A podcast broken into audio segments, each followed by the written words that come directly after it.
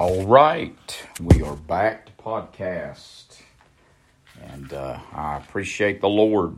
Good day that we've had. It's certainly been a blessing. Uh, the storms, storms of life that He's in control of, uh, that we get through, and uh, I'm so so grateful uh, for God supplying, taking care of needs, and uh, just all that He's got in store for us. God is good, He's good all the time.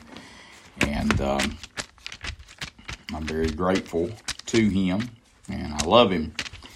And we go to Psalm 37. I'm going to close this psalm out. Is a two-parter. Um, we we uh, are going through the Psalms, learning about prayer in the Psalms, and uh, this one uh, is is again one of my selected. If I were to write a book, you know, I would select Psalms. I've actually wrote a, a, a commentary um, and as my thesis paper in Bible college to get to, to obtain my doctorate degree, and it, the, commentary was on the uh, the Psalms. It was a commentary on the Psalms, but it was selected Psalms. It was not exhaustive. I want to say I can't even remember how many words it had to be, so I had to limit it in you know to uh, to the wording word count in the in the requirements. So it was selected psalms. But this is uh, this is a selected psalm. This is absolutely one of my favorites.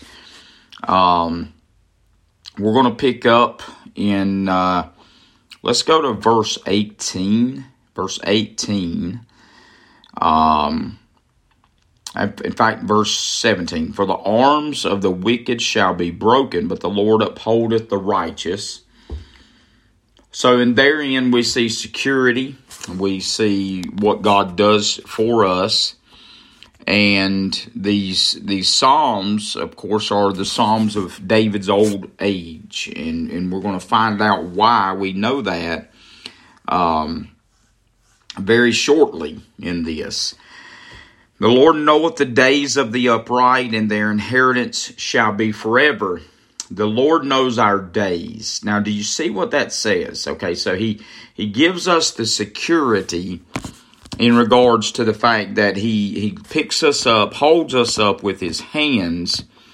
But then it goes to another level, and it said he knows our days. Our days. He he knows our days, and that that's so uh, encouraging. It, what it does is it teaches us that he he cares about and pays close attention to the very details of our lives down to the days and a lot of folks, you know, they believe in God, they trust God, they just feel like God is somewhat removed from them and their lives. Um, but this psalm here teaches us that the Lord knows our days. Okay? And then we move on.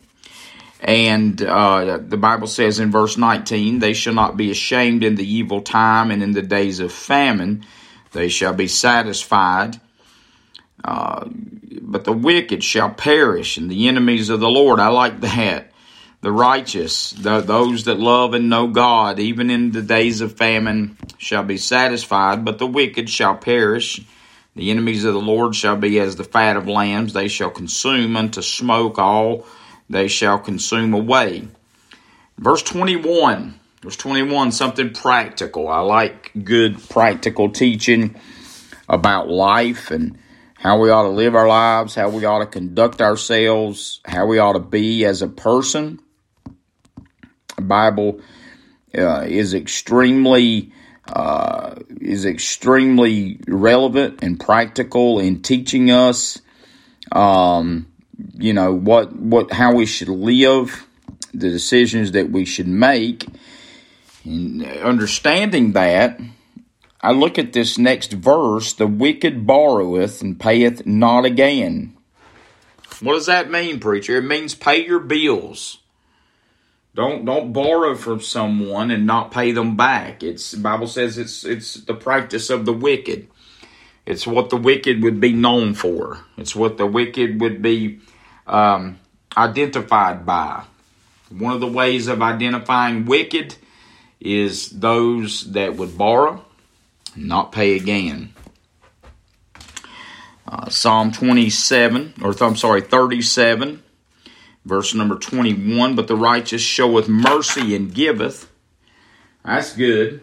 That's good right there. Um, the righteous, Christians, saved people, we should be known for our generosity. We should be known for our mercy. We should be known for our giving hearts. We should be known as good people. The Bible can identify good people. And good people are as such. They are a generous people, they are a merciful people, they are a giving people. And so, in this verse, we see the contrast between the wicked. The wicked is a greedy, a selfish, a consuming individual. So much so that should they borrow from you, they have a propensity to not pay again. But the righteous, on the other hand, is known for their giving. They're known for their generosity. They're known for helping to take care of others' needs. Okay? So let's go go further with this. For such as be blessed of him shall inherit the earth, and they that be cursed of him shall be cut off. And I love verse 23. Man, I love verse 23. This this ties us back to verses 1 through 7. Remember when we were studying verses 1 through 7 on Wednesday night of Psalm 37 and we see fret not and but we see trust in the Lord verse 3, do good, delight thyself also in the Lord verse 4, commit thy way unto the Lord verse 5, and then verse 7, rest in the Lord. So if we do those things, we're merciful and generous. This Bible's teaching us, this psalm is teaching us how to live. So we trust in Him, verse 3. We delight in Him, verse 4. We commit to Him, verse 5. Then we rest in verse 7. Guess what the result of that will be? The result of that is found in verse 23. The steps of a good man are ordered by the Lord, and He delighteth in his way. The very steps. So now, do, you see this companionship? Do you see this relationship? This is not a God that is sitting very high on the throne somewhere, far off removed and, and removed from our lives. This is someone that, that we have a day to day ongoing relationship with. How are you today? I'm wonderful. How are you? Good. I'm trusting in you. Good. That's what I want you to do. I'm leaning upon you. Good. That's what I want you to do. Uh, I'm delighting in you. Good. That's what I want you to do. Commit to me. All of these things. And the result is, He knows our days. And not only does He know our days, our very steps will be ordered by Him. That's how you can know the right decision to make. That's how you can know the will of God. Because if if all of these things enlisted in verses 1 through 7 make up your life and the description of it, then the result is going to be found here in verse 23 the steps of a good man are ordered by the Lord. And he delighteth in his way. We delight in him, he delights in us. It's a it's a fellowship and a relationship. Though we fall, we will fall. It doesn't say if he fall. Does it say if we fall? It says though he fall. The implication is we will. He shall not utterly be cast down. So though we fall, when we fall, when it occurs, we're not going to be cast down forever. We're not going to lay there. We're not going to perish. We're not going to die. Because the Bible said, He shall not be utterly cast down, for the Lord upholdeth him with his hand. The Lord picks us up with his very hand. Now, verse 25, I told you.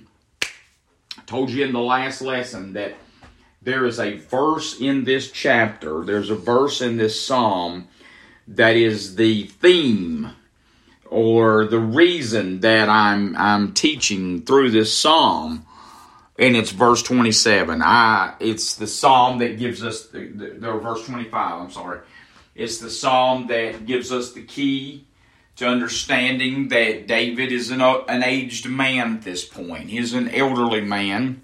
Or let me rephrase that. We don't know that he's elderly. We just know that he's aged. Here's how we know he's aged.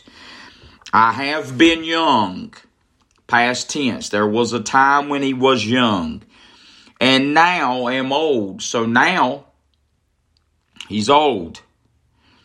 And the Bible says, Yet have I not seen the righteous forsaken, nor his seed begging bread.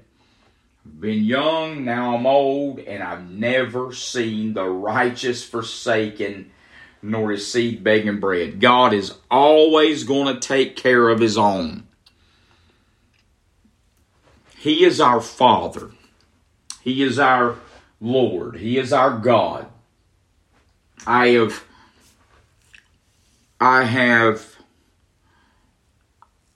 took very seriously the responsibility of raising and providing for my children. The Bible says if a man not uh, care for his own, he is worse than an infidel. Okay? It's not the government's job. It's not it's not the village's job.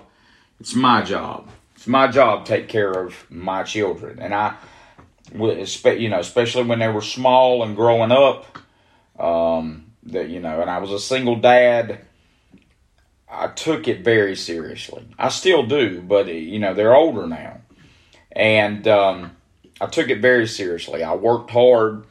I done what needed to be done. I felt like you know, I do. I have I, I, a lot of things I wish I'd have done over, done different. I wish I could just go back sometimes. You know, when they were little. But I prided myself in taking care of my children. Well, this is our God, our Lord. He's our Father. Jesus is our brother. And like I tell you all the time, He has obligated Himself to take care of you and I. And he says, I have been young and now am old, and yet have I not seen the righteous forsaken, nor his seed begging bread. All right.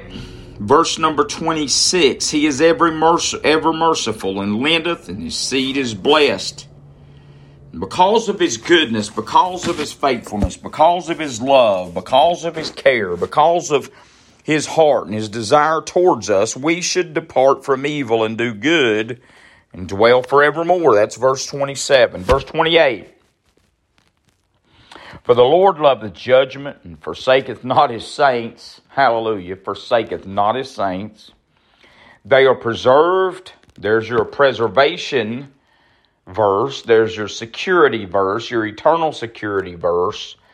We talk about being sealed unto the day of deliverance a lot, um, or redemption a lot. We talk about the sealing upon salvation, but look at this word that's used preserved.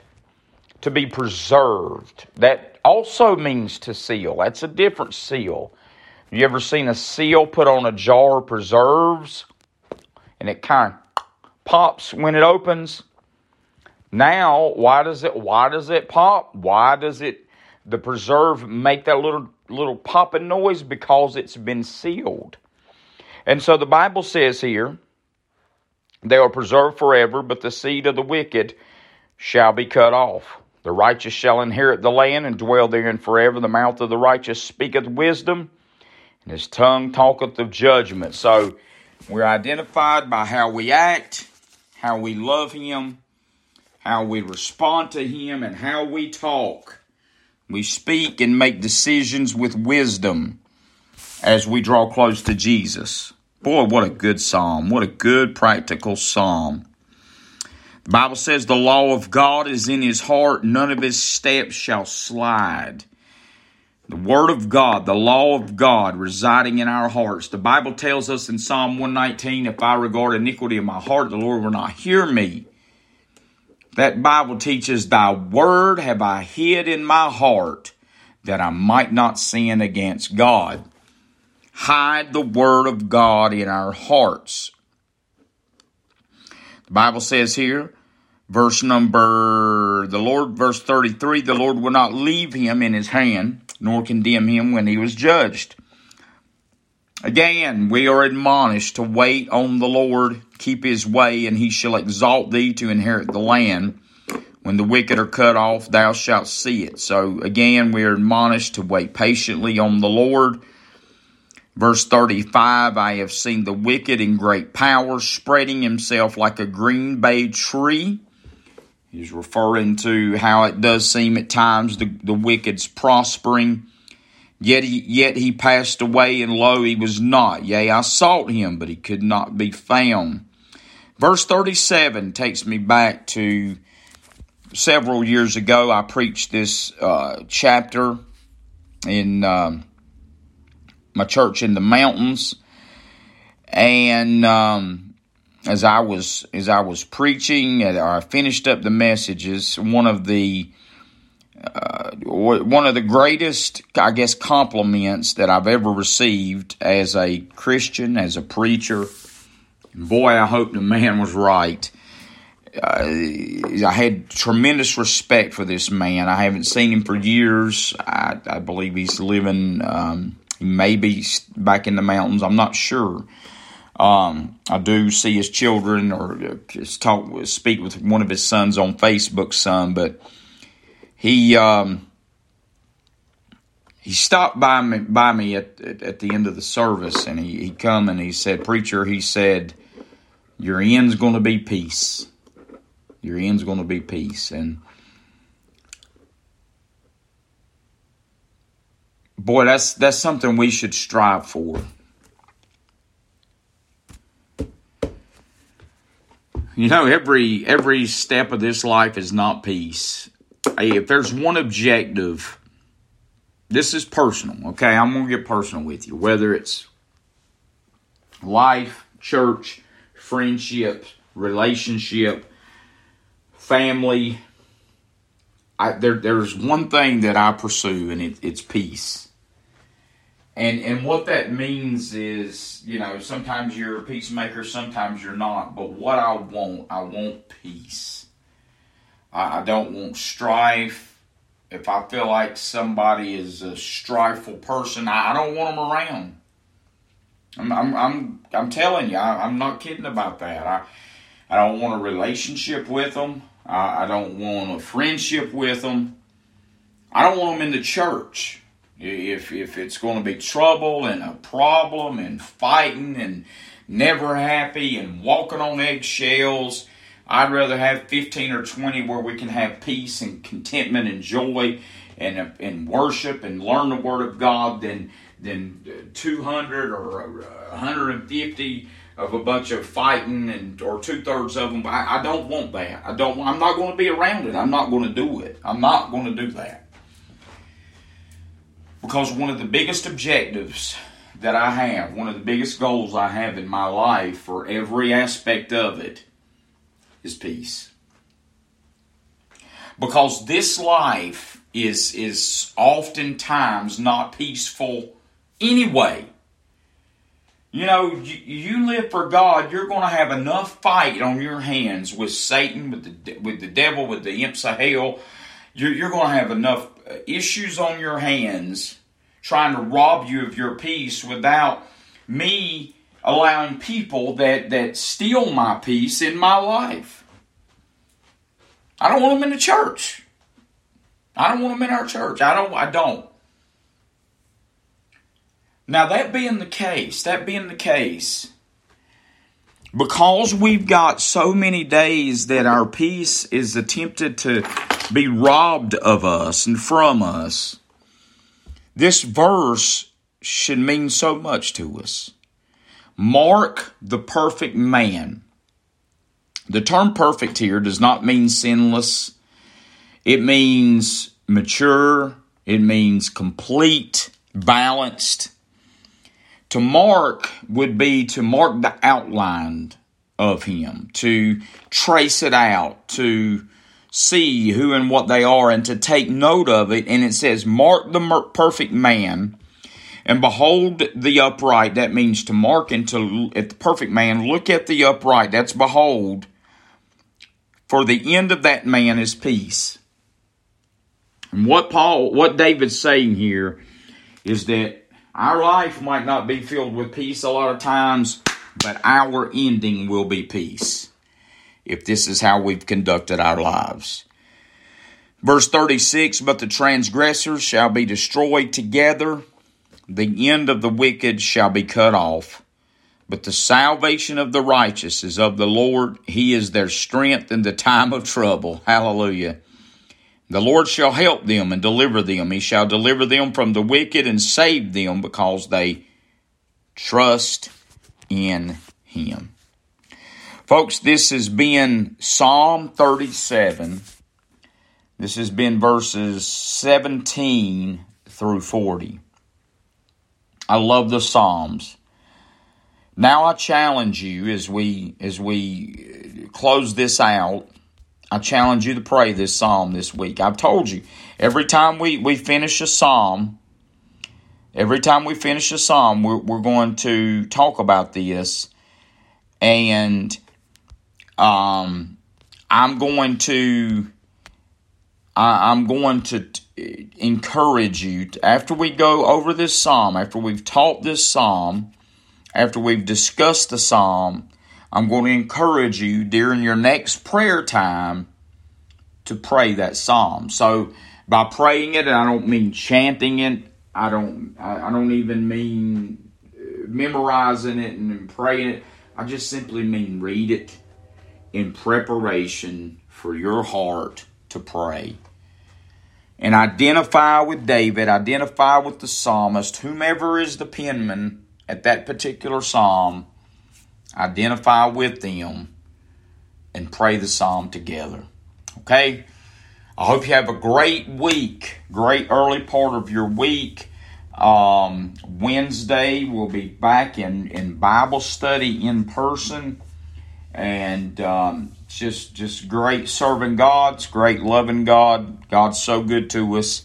Continue to pray for all of our needs. And I love each and every one of you. Good night.